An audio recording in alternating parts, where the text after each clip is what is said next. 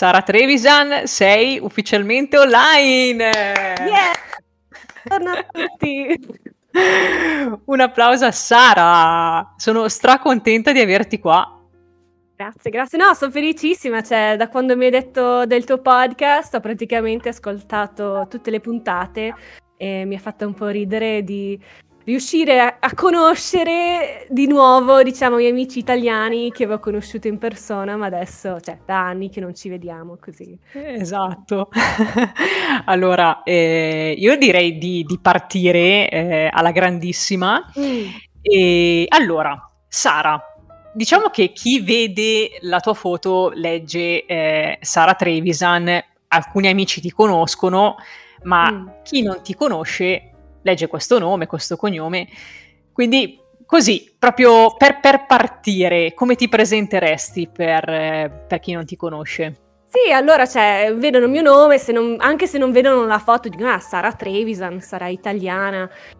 E lo sono, ma c'è un asterisco un asterisco, si dice così. Infatti, si sento, i, i, vostri, i tuoi ascoltatori sentiranno che il, il mio accento italiano non è la mia grammatica e il mio vocabolario non è dei migliori.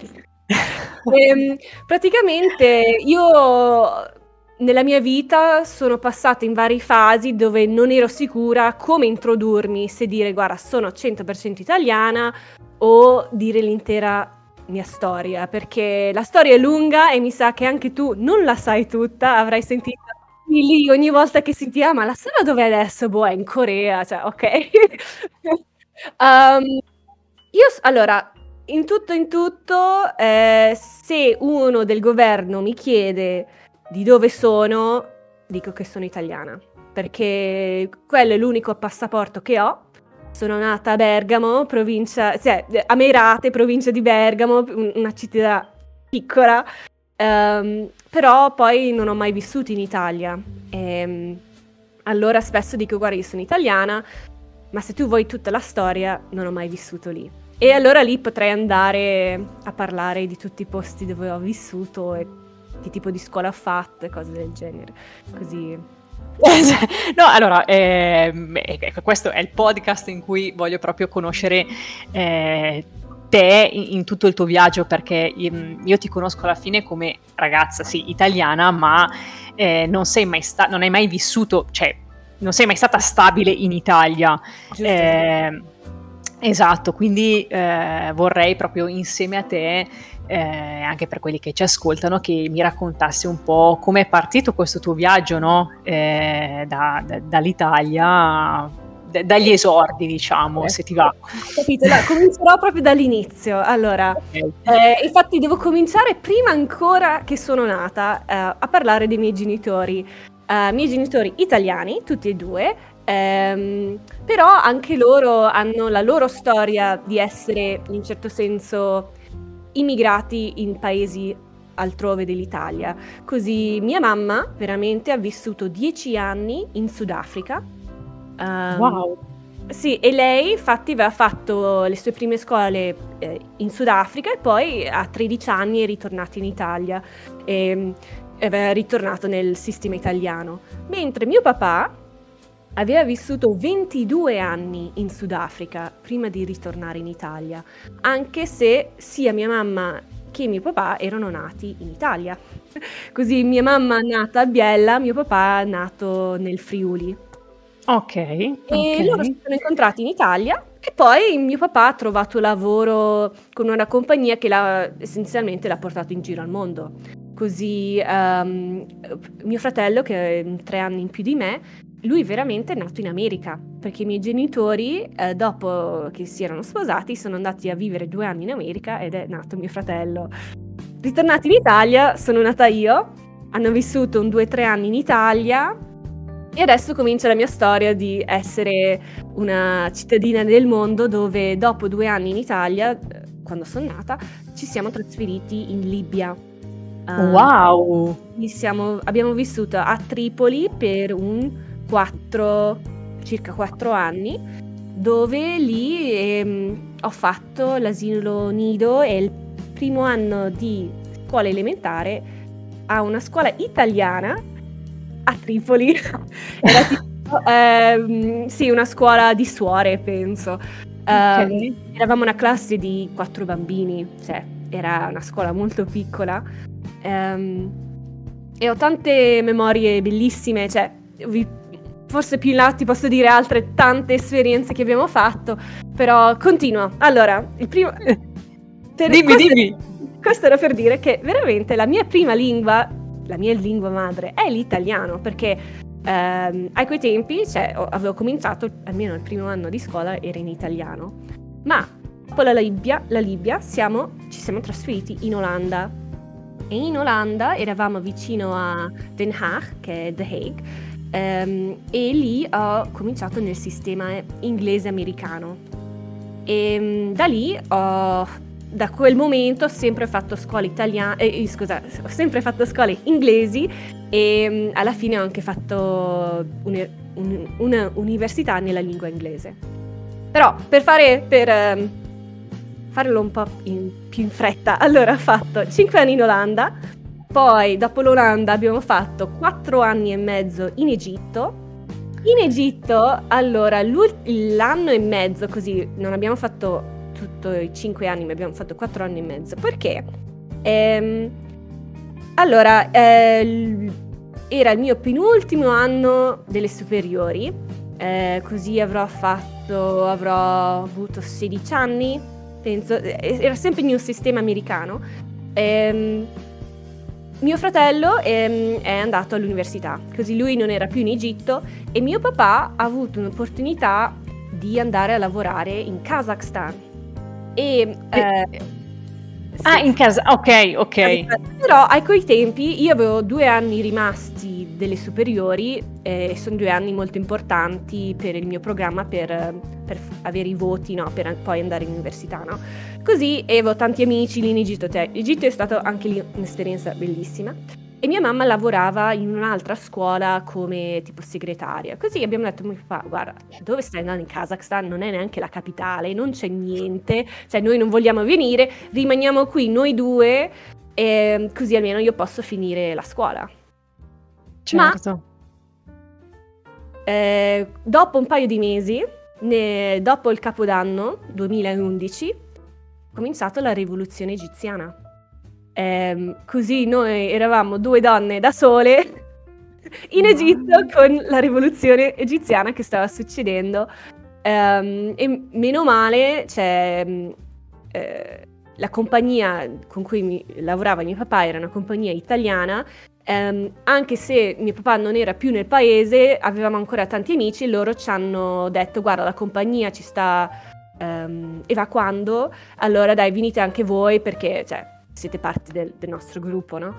Ma Ehm, tu hai, hai avuto paura in quel momento, cioè nel senso anche vivere quel- la, la rivoluzione egiziana, cioè deve Sì, essere diciamo, stato... al confronto di altri posti, tipo la rivoluzione che poi è successa so- tro- eh, poco dopo in Libia, non era tanto quanto violenta e dove eravamo noi, meno male, non è che è successo tanto, però eh, in un momento di sicuro avevo paura perché praticamente tutti i palazzi avevano un, um, si chiama in, in egiziano il baweb, che era praticamente un, in inglese doorman, in italiano è uno che è lì, che ti- tiene cura, diciamo, del palazzo, no? Vive anche lì, però è un... um, è impiegato, diciamo. del- Ok, del- e mm, tutti i baweb de- del vicinato li ho visti fuori dalla finestra che avevamo nel mio appartamento e stavano uscendo fuori con tipo coltelli, asce, perché avevano paura che la protesta sarebbe venuta vicino alla nostra strada e volevano assicurarsi che le persone non, non distruggerebbero le macchine o, o entravano a rubare, no? Così c'era un momento che c'era un po' cioè, di paura l'ho avuta e, e tanto di questa esperienza era anche non sapere cosa sarebbe successo, no? Ehm, tutta l'evacuazione onestamente ci ha impiegato due giorni perché ci hanno chiamato tipo all'una del mattino, ci hanno detto ok, prendete una piccola valigia e partite. Giorno dopo, alle 10 del mattino, ci hanno preso tutti questi piccoli autobus, siamo andati all'aeroporto, non l'aeroporto principale ma uno più piccolo, e l'aereo non c'era. E così cioè, abbiamo aspettato tutto il giorno, non arrivava, loro ci hanno messo in un hotel, ma nell'hotel non avevano stanze, così eravamo in un'area tipo di una uh, tipo convention, no? Una grande okay. stanza, ma non è che con sedie e tavoli, ma non avevano stanze. Poi ci dicono, ok, abbiamo stanze, ma solo una per famiglia. E mm, noi eravamo fortunate che c'era solo io e mia mamma, ma c'erano tanti italiani di questa compagnia che avevano ancora i bambini, i nonni, perché era vicino alle feste nat- natalizie, diciamo. Così noi eravamo in due, ma c'erano alcuni che erano tipo in otto in una stanza. No? Il giorno dopo ci portano di nuovo all'aeroporto e an- anche lì tutto il giorno che aspettiamo. Um, finalmente arriva la- l'aereo, ma per prenderci cioè i nostri documenti, c'era uno con un sacchetto di plastica con su scritto Milano e l'altro Roma. E dovevamo dare a questo signore che non avevamo mai incontrato i nostri passaporti, sperando che ci eh, portano in Italia. Certo. Finalmente arriviamo sull'aereo e le hostess dicono: Ma mi sa che un passaporto manca. Perché hanno contato i passaporti, avevano contato le persone, non, non si i numeri non andavano bene, no? Così eh, lì, prima di partire, le hostess dovevano lì a chiamare il nome uno per uno a vedere se avevamo i passaporti di tutto. Così, alla fine mm. c'erano tutti, la signora aveva solo contato male e, ehm, e siamo ritornati in Italia e sono stata in Italia forse un mese prima che mia mamma aveva deciso di rimandarmi in Olanda um, nella stessa scuola che ero stata prima per finire l'ultimo anno e mezzo di scuola. Così. Ma in quel momento lì eh, tu volevi rimanere in Italia o saresti partita per l'Olanda? Cioè, per te non, non c'erano problemi o... Perché sai, non... Eh, adesso qu- quanti anni avevi? Allora sì, avevo 16 anni. Eh, 16 anni, cioè anche lì per te è stato semplice o, o no? No, no. e per me era tipo, vabbè, sono diventata un po' emo, no? Nel senso, eh, perché, no, allora, mi sa che le emozioni mi sono venuti molto dopo, nel senso, okay. ho sentito alcuni de- delle altre persone nei tuoi podcast parlare, di, eh, è un po' un tangent, però c'è una ragione per cui sto parlando di questo, um, tante persone del, nel tuo podcast sono un po' nerdy, no? Un po' gli piacciono i comics, gli piacciono l'anime, gli piacciono film. In quei momenti, specialmente durante l'intera evacuazione, un modo in cui io mi sono un po' protetta dello stress era um, mi stavo leggendo i libri dei Re degli Anelli. No, il Signore degli Anelli! sì, così no. io ho tutti, tre, ho tutti quattro penso che sì, sono i tre libri, no? E io praticamente sì. mi sono un po' di, dissociata, non so se sì.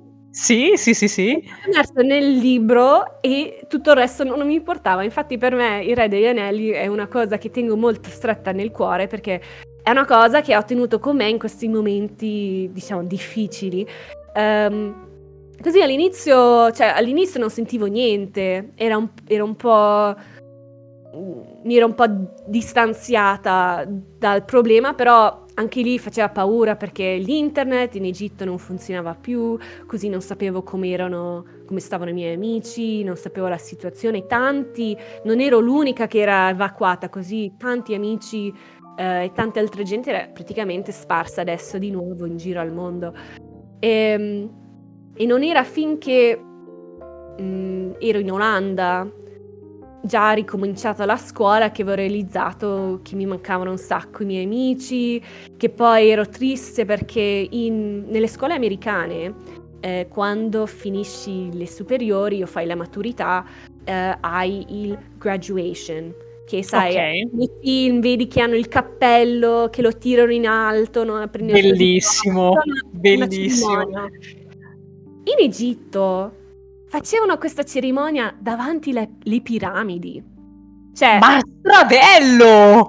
Cioè, mio fratello ha una foto della sua classe, della maturità, sulle piramidi, con tutti i loro cappelli, no? E io ero tipo, ma... Cioè, mi sono... L'ho man- cioè, avrei voluto farlo, ma non ho potuto perché ho lasciato il paese, no? Era certo. un... Ero triste, dovevo accettare che sfortunatamente no, c'erano tante mh, idee del mio futuro che vo- avrei voluto fare che adesso non avevo più quell'opportunità. Um, però la vita continua e io dovevo praticamente la, la mia prossima meta era l'università. E allora il primo anno, i primi sei mesi, ehm, oh, onestamente, ok, i primi sei mesi in Olanda, onestamente sì, sono andata un po' emo e sono andata un po' ribelle. Nel senso, uh, comin- cioè, una cosa buona della scuola americana è che erano molto understanding, che vuol dire tipo mi hanno, hanno capito che era una situazione strana ed erano, cioè, non, mo, erano molto più gentili. Eh, non erano così duri se io non facevo i compiti o ero indietro all'altra gente, cioè capivano che ero in una situazione strana, no? Eh, però alla fine cosa succedeva? Nei miei per- per- periodi di classe dove non dovevamo studiare, non avevamo una maestra, io ero lì con un amico a guardarmi anime. Penso cominciavo a guardare un sacco di anime tipo trash eh, eh, su siti molto eh, diciamo non ho mai pagato per il mio anime fino adesso okay. eh, okay. sai eh, mm, ehm, e poi ho, ho, fatto amicizia con questi ragazzi americani che erano un anno in più di me e a 16 anni, a quei tempi in Olanda era legale bere. Così adesso avevo, a 16 anni ho cominciato a uscire ai bar con gli amici e, e fare un po' di baldoria, cioè, ehm, e però cioè, che una cosa era un po' strana perché in Egitto non trovavi neanche l'alcol. No, ero sempre certo. stata una ragazza che non faceva mai casini e avevo adesso completamente cambiato 1,80. E, ehm, anche lì ho tante storie, tipo ho conosciuto questi ragazzi americani perché una serata ero uscito con una, una mia mi- vecchia amica che conoscevo quando ero piccola, quando mi ero appena andata in Olanda, no? La prima volta. E non sapevo che lei beveva un sacco, anche già a 16 anni era praticamente l'alcolica del gruppo. E... Baldoria. Io mi ero, cioè, cercando di bere quanto beveva lei per fargli compagnia, ero completamente ubriaca.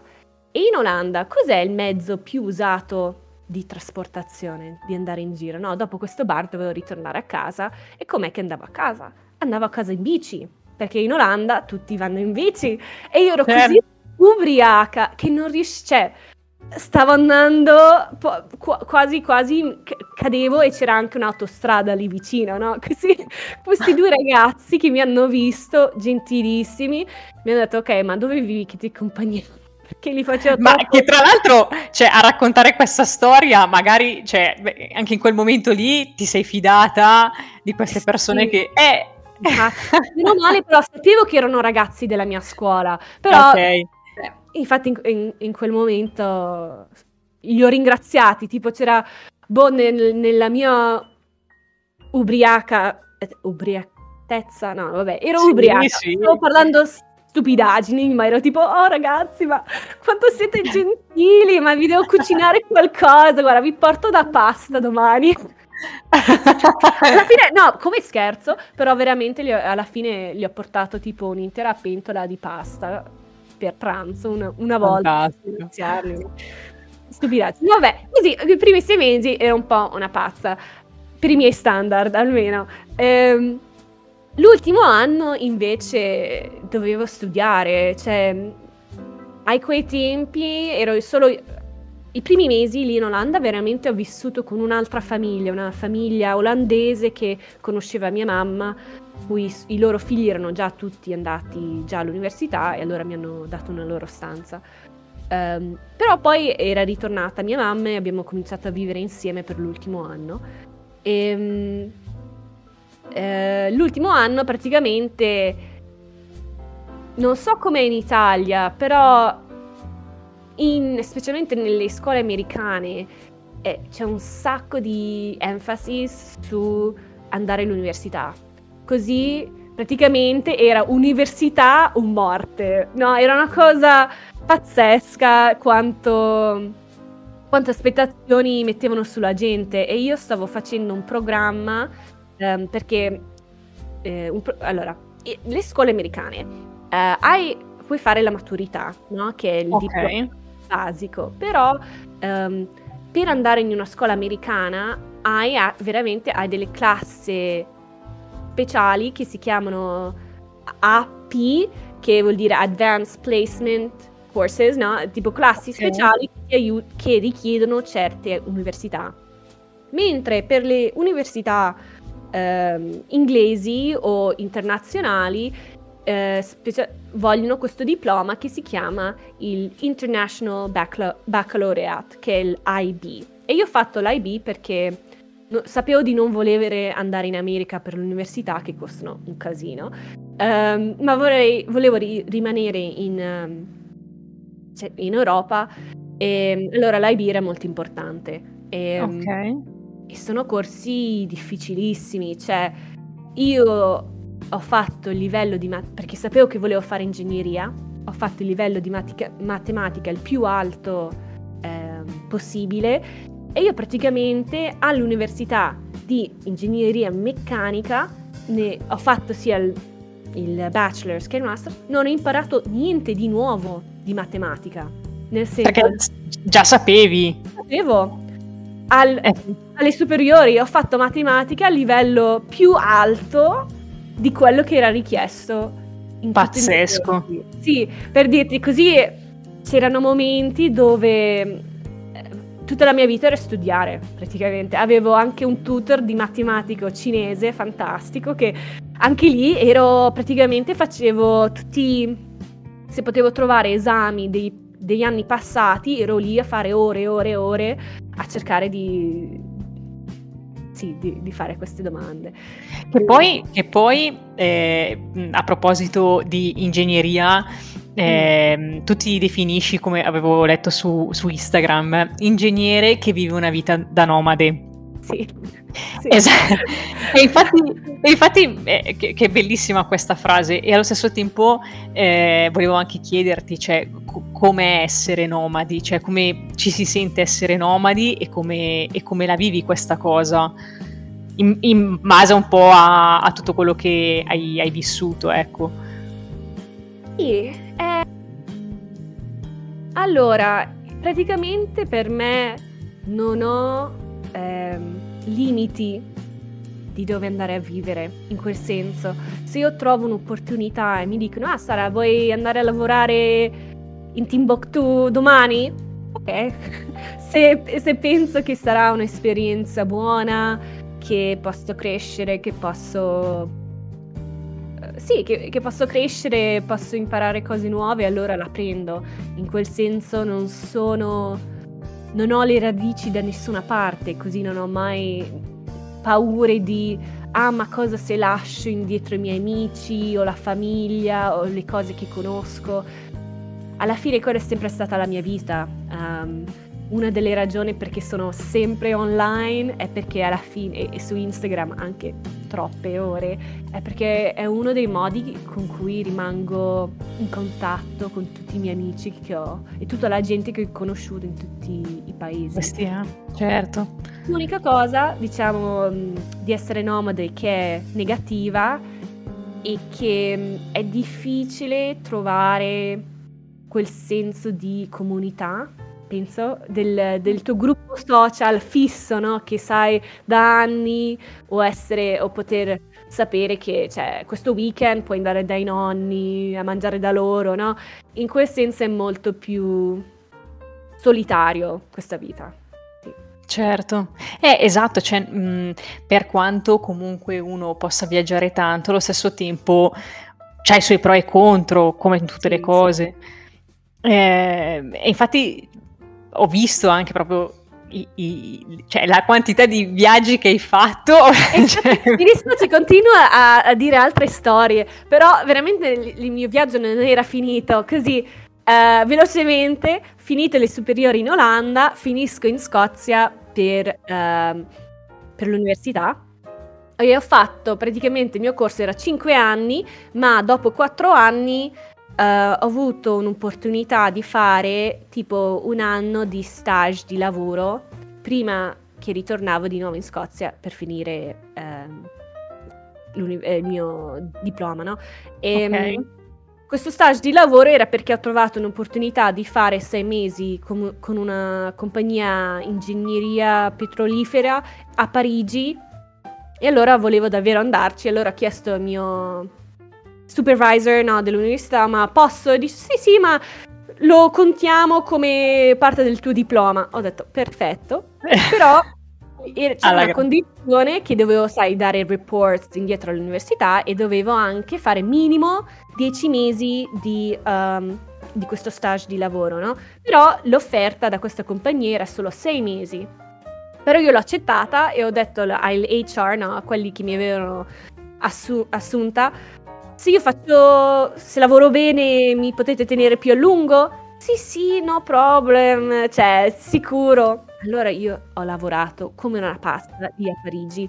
Cioè, c'era una volta che il mio capo non mi aveva detto che chiudevano il palazzo dopo le 10 di sera e io ero lì fino a mezzanotte a cercare di, di finire questi documenti e ho avuto, cercando di uscire il palazzo, ero chiusa dentro ho, um, un, un, vecchio signore francese mi stava urlando, cioè ma perché sei ancora qui? Vai a casa a dormire. sei ancora una studente dell'università, mi dispiace. Vabbè, ho fatto sei mesi lì. Dopo i sei mesi mi dicono, guarda, sa, ci piaci tantissimo, ma ehm, a colpa di certe regole del governo non ti possiamo tenere più di sei mesi, però abbiamo capito la tua situazione, se vuoi puoi continuare con noi uno, in uno dei nostri altri locations, eh, uno dei nostri altri uffici e c'era o in Germania o, o in Norvegia. Io ho detto, io Germania, wow. vado lì, io vengo, va, mandatemi in Norvegia. Allora ho fatto sei mesi a Parigi, sei mesi in Norvegia e poi dopo i sei mesi lì vicino a Oslo sono ritornata in Scozia a finire il mio master eh, e il mio diploma, no? E poi però dovevo trovare dove andare a lavorare.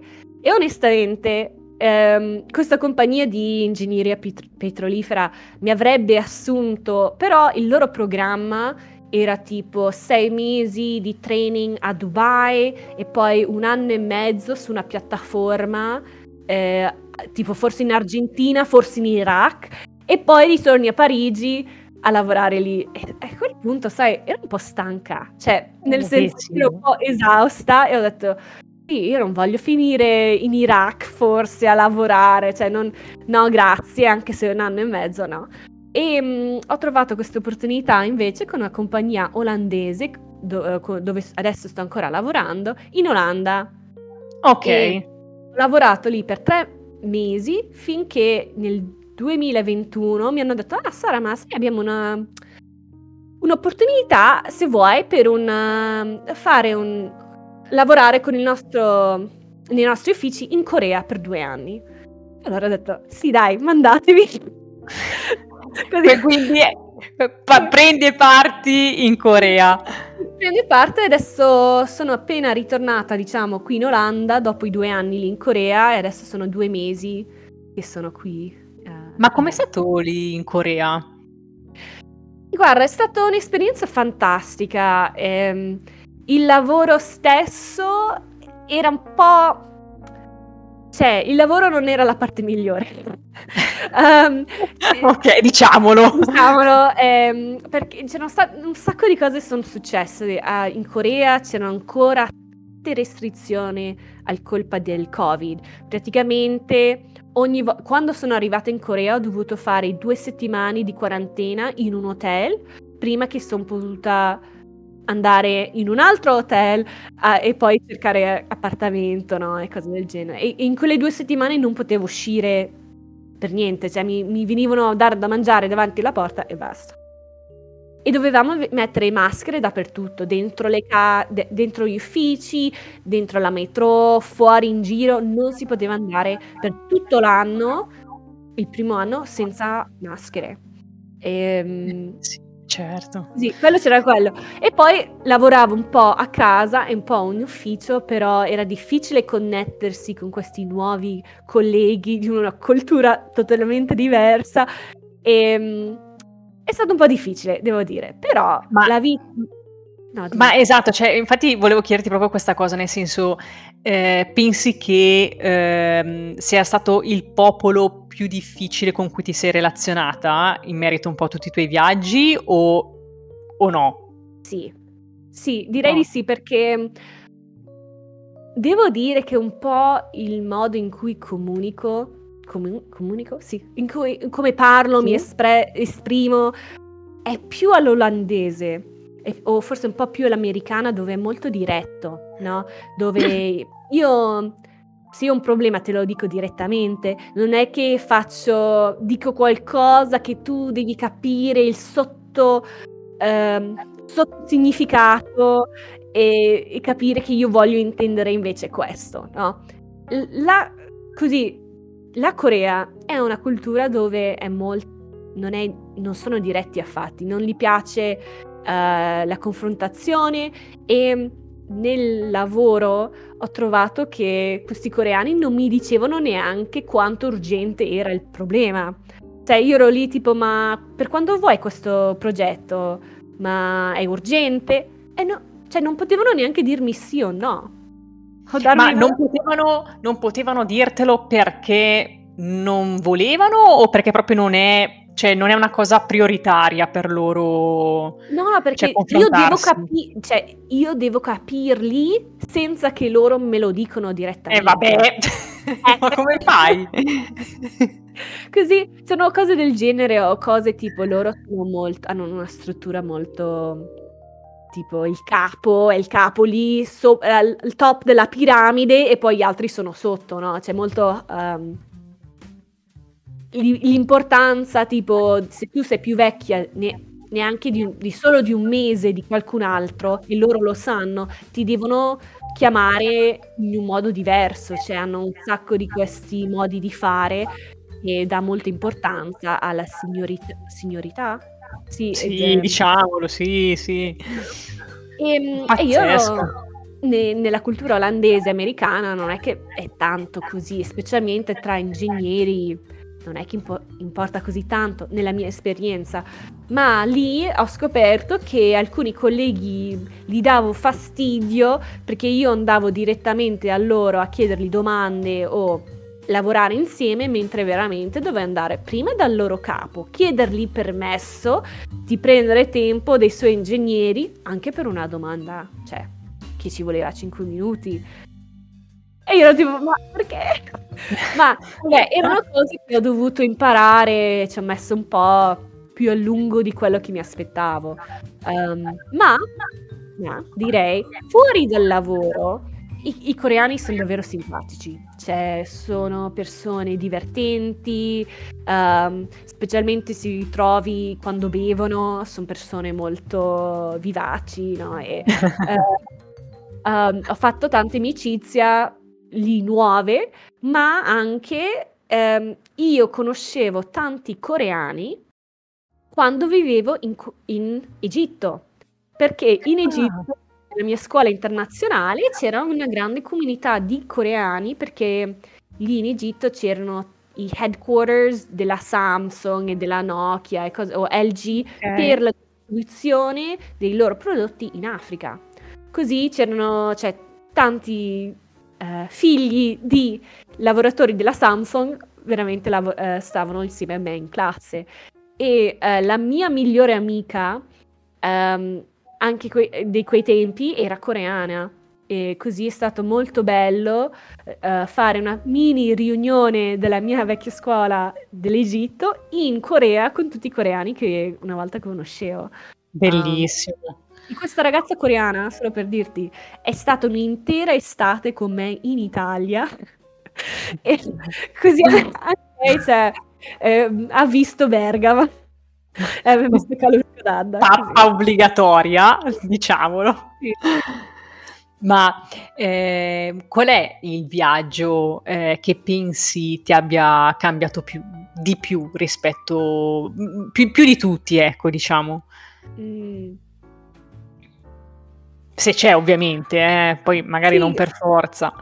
È difficile perché fin agli anni dell'università mi sentivo sono praticamente tappe della vita, no? Ah, ok, adesso fai, le, finisci le superiori, vai all'università, finisci l'università, trovi il lavoro e poi ero, mi sono un po' trovata tipo, ok, adesso lavoro, ho una cosa stabile, mi posso mantenere da sola, adesso cosa faccio? E, ehm, e c'era, cos'è la mia prossima meta? E, e quando sono andata in Corea mi sono... Cioè, mh, mm, mi sono un po' più trovata... Ehm, ah, adesso non so come si dice. Cioè, ho, ho avuto tante esperienze e mm, le, lezioni della vita lì in Corea um, che mi ha dato un po' un'idea di di come volevo crescere o di, di, capire meglio le persone o di che tipo di amicizie voglio, che esperienze certo. voglio. Direi in quel senso la Corea mi ha, chiam- mi ha cambiato tanto perché era, ero finalmente in una, una fase della mia vita, vita, come un'adulta che non sapevo cosa volevo fare, o scoprirmi.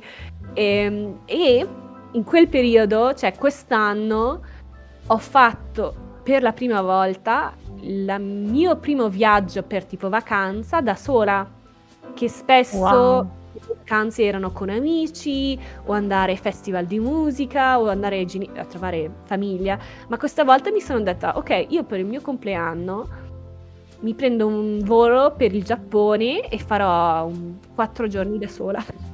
Bello.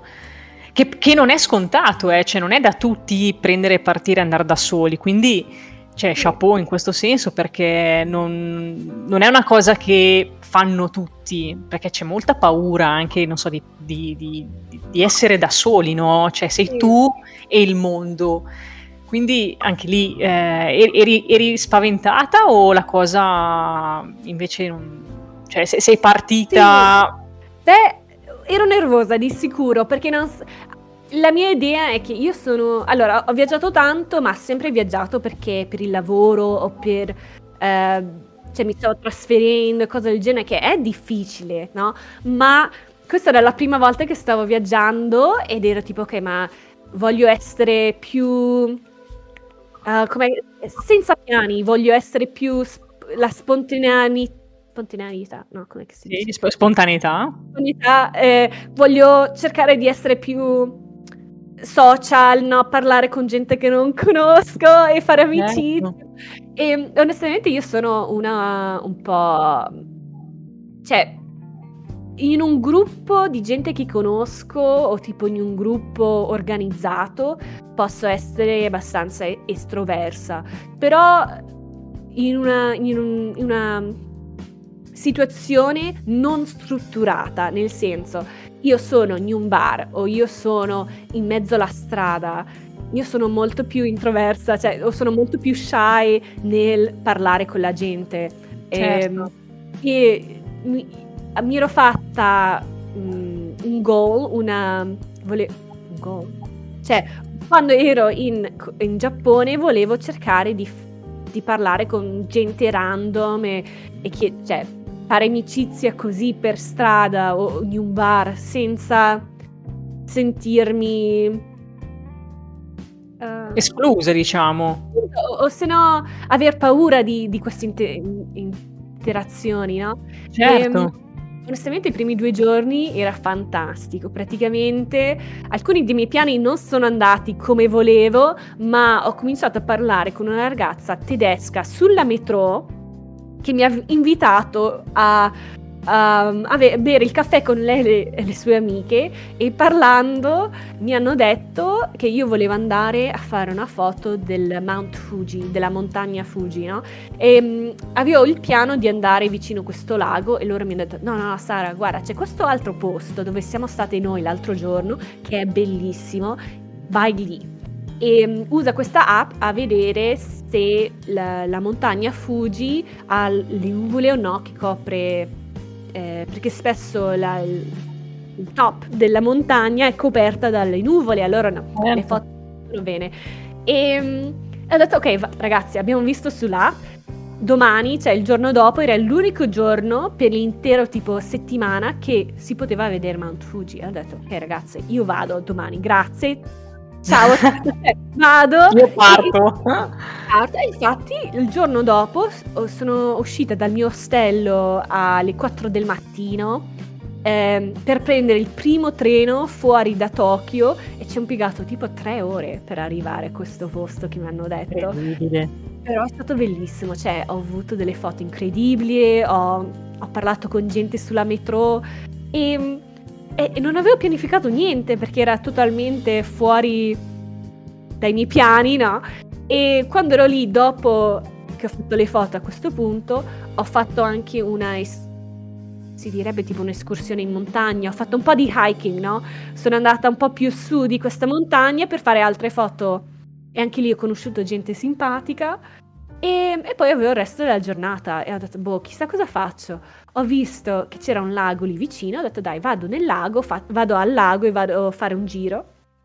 Vado a questo lago, uh, ho trovato che un sacco di gente stava prendendo in affitto bici per fare il giro, ho fatto così, così tutto spontaneo e a metà del lago mi ero fermata a fare una foto e questo signore di una certa età, cioè un po' anziano, mi ferma e comincia a parlare perché mi stava chiedendo direzioni ed era un straniero e ho detto ma sei italiano? Sì, che ha, praticamente ha compiuto 70 anni al volo per il Giappone e adesso che è in pensione sta girando tutta l'Asia e ha un uh, suo Instagram dove uh, fa foto de- dei suoi giri, no? Ed era stata, sì, una sit- situazione così...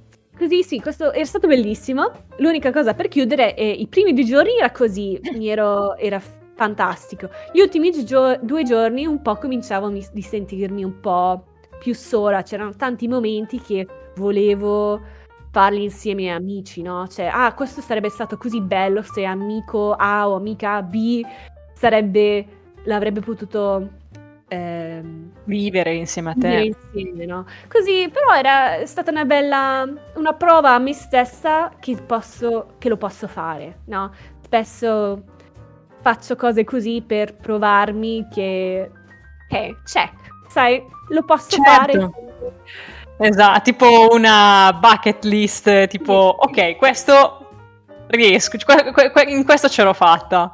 Esatto. Mettiamola così. Ma eh, a proposito di, di incontri, ehm, c'è stato un incontro, a, a parte di, di, di, questo signore, eh, più rilevante, cioè proprio che è, è stato a, forte, ecco. Eh, un po' in merito ai viaggi che hai fatto, un, un incontro specifico che ti ha lasciato qualcosa, ecco. Ti ha dato ehm, qualcosa in più. In, specie, specificamente in Giappone o in tutta la mia vita? Ehm, in Giappone o anche proprio mm. nei vari viaggi, ecco. Beh, in Giappone praticamente anche una sera sono uscita a questi bar che anche lì è un'esperienza che non, mai, non sono mai uscita a un bar da sola. E siamo finite che eh, ci sono tutti questi bar piccolissimi a Shinjuku, eh, sai, buchi dove c'è solo spazio eh, dal tavola, il tavolo dove c'è il bar, no? Mm-hmm. E ho visto um, due o tre ragazzi, due o tre ragazze in questo bar e allora sono anch'io andata lì e poi ci sono venute altre ragazze, eravamo praticamente un bar di solo ragazze e il il bartender, no? quella che stava lavorando lì, era anche lei una, una, signora. Ed è stato un momento davvero carino dove, uh, sai, noi ragazzi, cioè, i, su Instagram o cose del genere dicono girls girls o tipo girls night, no? Un momento dove eravamo noi tutte ragazze che stavamo dicendoci dei nostri viaggi e davamo raccomandazioni e un po' il senso di essere sono, c'era un momento dove ho realizzato, ah wow, so, sono troppo, cioè la mia timidezza um, o la mia insicurezza di join in, sai, di aggregarmi a questo gruppo è, è andata via, no? Realizzando che è ok che io sono qui e parlo con stranieri, non è che gli sto dando fastidio, no? Certo. Era una cosa che mi è piaciuta, che spesso penso io esito di andare a parlare con la gente perché tipo, ah oh, no, ma sembrerò strana se faccio così, no? Non li voglio dar fastidio. Uh, ed era un momento che no, cioè, ok, posso essere qui, posso esistere, posso dire quello che voglio, posso no, esprimermi. E, e, e, penso che quello era stato molto imp- importante um, nel tipo poter prendere il mio spazio in questo posto, no? Certo, è bella sta cosa, anche perché, sai, uno pensa sempre, non so, guarda, magari non, non oso perché penso di essere invadente, quando in realtà magari... Mm-hmm. Eh, stavano aspettando solo quel momento lì, no? Cioè di, di, sì. di, di, stare insieme e viversi quella serata piuttosto che, piuttosto che un'altra situazione, ecco, quindi... Sì, sì. Ma mh, se, allora, mm, io sai che ti avevo chiesto il com'è sentirsi nomadi, eccetera, mm. eccetera, ma adesso come adesso eh, a te piacerebbe mettere radici o invece senti che, come dire, eh, ti piace ancora vivere una vita in cui, come dire, eh, co- come hai detto te, no, non hai radici? Cioè, ti piace ancora sì. una vita così o, oppure, oppure no? Mm, sai cosa? Il mio problema è che non ho mai vissuto in un paese più lungo di 5 anni. Nel senso, dopo... Cioè, il più lungo recentemente che sono stata in un paese è 3 anni e poi parto di nuovo. Così il problema è che non sono mai arrivata in un punto dove mi sentivo proprio stabile in un paese. Qui in Olanda in questo momento ho pensato, almeno volevo investire potenzialmente a comprare casa, ma anche lì la compro pensando che è un investimento e mm, se voglio rimanere qui nel futuro anche lì è una cosa buona, no? Ma non ho ancora piani concreti, diciamo. Ok. Uh, diciamo che lasci le cose co- come devono andare, nel senso non, eh, non, ti poni troppe aspettative, ecco. No, esatto. Alla fine sono, sono scelte. Nell'essere nomade vado dove trovo l'opportunità e vado dove queste, tante di queste esperienze, opportunità mi sono un po' capitate, cioè ovviamente ho lavorato duro all'università e ho fatto domanda, robe varie, però alla fine ehm, sì, è un po' cosa mi ha buttato a me il mondo. No, non, non, è sempre che vado in giro a cercare, però sì, vado come... vado con il vento. Ma un viaggio, un viaggio dei sogni che ti piacerebbe vivere c'è? Onestamente il Giappone c'è ancora tanto che vorrei andare a vedere. Uh, sono ta- come tanti, vabbè, degli italiani che dopo scuola guardavano cosa... Uh, Rai, no, cos'era? La 7 o qualcosa del genere. Inuyasha. Sì, Inuyasha, Nana, Dragon È Ball. Bellissimo. Tutti che mi piacevano un sacco. Sono sempre stata una grande fan degli anime. E, um, lo so, vabbè, e grazie all'anime poi sono stata interessata al Giappone e ancora adesso guardo tipo youtuber e robe varie che vivono in Giappone e mi viene sempre la voglia di andare a viaggiare. Cioè, adesso che ho vissuto in Corea so che lavorare in Giappone non sarebbe quello che voglio fare. Eh, perché la cultura del lavoro è un po' simile, però andare a viaggiare mi piacerebbe tantissimo così è ancora sul mio bucket list, anche se ci sono stata non, non l'ho marcata. Ma eh, proprio perché hai citato cultura, ehm, c'è stata una cultura in particolare che ti ha affascinato eh, più, più, di altre, ecco, che come dire, ti sei sentita più attratta rispetto, rispetto ad altre? Cioè, ok, le, ovviamente le culture asiatiche sono affascinanti nel, nel, senso che sono così diverse dalle nostre, che sono interessanti di di imparare, leggere, e consumere media su quest- questo topic, no? Sono interessanti, ma in una cultura dove mi sono sentita, diciamo, più al mio agio o più accettata. Veramente i scozzesi erano gente davvero simpatica. Eh, non direi che la loro cultura è raffinata o uh, necessariamente molto interessante, no? Ma um, erano cult- gente e persone che mi sono trovata molto bene, molto aperte, um, molto simpatiche, mo- molto facili a fare amicizie, anche strette lì, um, che um, erano persone molto più... che non si fanno tante arie, no? Nel senso molto down to earth, ok, vieni fuori con me a bere una birra, ok, siamo amici, no? Ok. Um, um, sì, erano davvero simpatici. Mi, mi, sa che se trovo un scozzese in giro, cioè una persona scozzese, uh, è molto facile farsi amicizie con loro. Beh, la Scozia eh, io personalmente non, non, non, l'ho mai vista, ma eh, ha dei paesaggi devastanti, cioè è, è pazzesca sì. la Scozia. Poi vabbè, ci hanno girato un sacco di serie incredibili, Outlander. Eh, mm Beh, adesso non, non, non, so tutte le serie nello specifico, però comunque la Scozia è veramente incredibile. Sì, guarda, non so, aspetta, non so come si dice in italiano, ma hiking, quando vai in montagna e fai camminate in montagna, c'è una parola in italiano? Escursioni in montagna es- sembra un po' troppo... Escursioni. Sì, sì, sì, sì, sì. Okay. Guarda, lo sembra sai tu. no, sembra un po' estremo. Escursioni in montagna mi, mi, sembra, cioè, stai facendo giorni di camminata, no? Ma se è solo una, No, ma... di una giornata. Sì, sì, mm, si, okay. si può dire. Cioè, penso che si possa dire. Poi, guarda, siamo in, un po', siamo in un podcast in cui si sa di non sapere, quindi nel okay. caso ci parliamo dicendo che, guarda, io so di non sapere, quindi io penso che sia questo. Poi...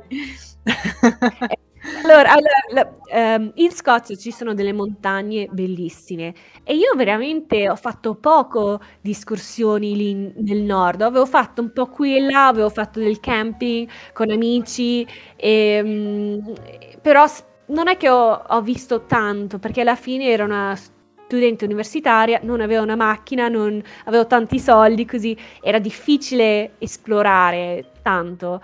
Um, in Norvegia con dei colleghi avevo fatto una volta un'escursione in montagna ed era fantastico e in Corea lì è quando ho veramente cominciato a davvero amare questo sport, diciamo, questa attività, perché la Corea è 70% montagna. Sì, hanno solo 30% della massa della terra lì che è arabile, tipo è, è, che possono veramente coltivare e, ehm, e, allora lì, in un modo che ho fatto amicizia e ho fatto un'attività fuori dal lavoro e mi sono iscritta a gruppi che facevano escursioni in montagna. E ehm, adesso che sono ritornata in Olanda, è uno dei paesi più piatti cioè, al mondo. Non abbiamo montagne qui, però mi è venuto tanto un'ispirazione, dei, spero nei prossimi viaggi di ritornare in Scozia e rivedere quei paesaggi che non è che ho esplorato tanto quando ero lì. Ok, beh ci sta, ci sta. E, Ma... e, e in, in, Italia ci sono montagne fantastiche che non ci sono mai stata. Io continuo a dire ai miei, ai miei genitori: guarda, che andiamo in montagna. Ah, ma perché? Cioè, noi abbiamo montagne fantastiche lì dietro casa e non ci andiamo mai. Così spero la prossima volta che sono in Italia. Si va in montagna. eh, ce n'è di roba da vedere. Eh. Ma ehm, da qui a stimo, eh, dieci anni. Eh, riesci a vederti o no? Cioè, come ti vedi? Sai, è difficile perché in questo momento della mia vita l'unica cosa che posso pensare che forse avrò in dieci anni è forse dei gatti e spero una casa un giardino. Quindi sei amante dei gatti? Sì, sono amante dei gatti. Mentre se... Ehm, allora, diciamo che siamo eh, quasi al termine di questa puntata e tra cinque anni tu riascolterai questo episodio.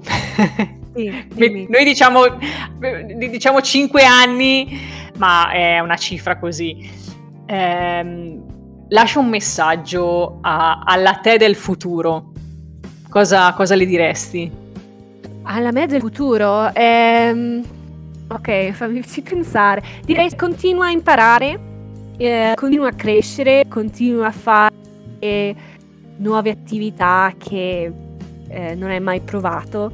Penso che tanti hanno l'idea che, vabbè, adesso 30, quasi 30 anni, pensano che la vita è, deve essere un percorso, ma non finisce mai. Infatti penso che anche dopo i 50 anni puoi continuare a crescere e scoprirti te come persona e scoprire cose nuove um, nella vita che che ti piacciono, che puoi essere brava, che puoi fare anche a 50-60 anni il tuo nuovo business, cioè non, uh, di non fermarsi mai e anche se non sai cosa fare adesso, se cominci a camminare in una direzione ti capirai meglio anche se forse non era quella che ti immaginavi. Wow. E invece cosa diresti alla Sara del passato? Un po' così, eh, in merito a, a, dove sei arrivata fino adesso, al viaggio a, a cui sei arrivata fino adesso? Uh, onestamente di, di, divertirsi un po' di più e di non essere così seria. Prendevo un po' tutto troppo serio, no? Ero davvero stressata, tipo università o morte. O, no, devo trovare questa. E onestamente anche l'università, in un certo senso, penso di aver studiato troppo. Penso che avrei potuto vivere un po' di più. E, ehm, fare più esperienze così. Così anche la gente di oggi divertiti un po' di più. divertiti un po', ci sta, ci sta. Sì. Guarda Sara, è, è, stato bellissimo parlare insieme a te, è, è stato un onore lanciarti come no. mia, mia, primissima ospite ecco. di questa stagione, davvero, cioè, è stato veramente incredibile e lascia un messaggio a tutti quelli che ti ascoltano e dedicaci e dedicami una mm. canzone, quella che vuoi, se del momento, della vita, quella che vuoi. Ok, ah, sai che non mi sono preparata per quello. Oh mio Dio, um, allora, per gli ascoltatori, um, gra- sì, grazie per questa opportunità, onestamente volevo sempre conoscerti tu, Laura, meglio, che ho parlato solo io, ma anche tutti i ragazzi, dei Fagiani, Chiara, tutti i ragazzi italiani del, del gruppo che onestamente ho un sacco di memorie belle con loro, um, che non li ho mai dimenticati, solo per dire, uh, amici italiani. Oh. Uh, così, no, continuerò io a ascoltare come una fan di questo gruppo, o di questo podcast, diciamo. Ehm, grazie. E nella mia vita prossima spero di riconnettermi di più con l'Italia, nel um, fare più amicizie con italiani o riconnettermi o esplorare nuove città che un po' ho realizzato mi manca. Um, sì, che ho mancato non aver avuto l'opportunità di fare scuola in Italia e cose del genere, voglio almeno un po' capire cosa, cosa vuol dire essere italiano. Ma guarda, Sara, noi ti aspettiamo a braccia aperte, eh, come sempre. Noi siamo qui quando vuoi, ci fai un fischio e ci organizziamo, lo sai. Sì. E, ehm, e per musica, fammici pensare. Mm, mm, mm, um, io ti voglio raccomandare un nuovo gruppo di prog metal um, che suona, che il batterista è un mio amico eh, scozzese, è una, una, band scozzese che si chiama Ailo, A-H-L-O, e hanno un sacco di belle canzoni. Così okay. io dico a te, Laura, ascoltali il loro album e scegliti una canzone perché penso che è davvero carino. Eh. Ok, lo farò. Halo? Halo. Oh, Halo. Halo. Halo, ok. Halo, sì. I-H-L-O. Allora con Hilo ti, ti, saluto, Sara, ti mando un grandissimo abbraccio, un bacione grandissimo e grazie di cuore. No, grazie a te. un bacione Laura. Grazie a te Sara, un bacione. Ciao ciao.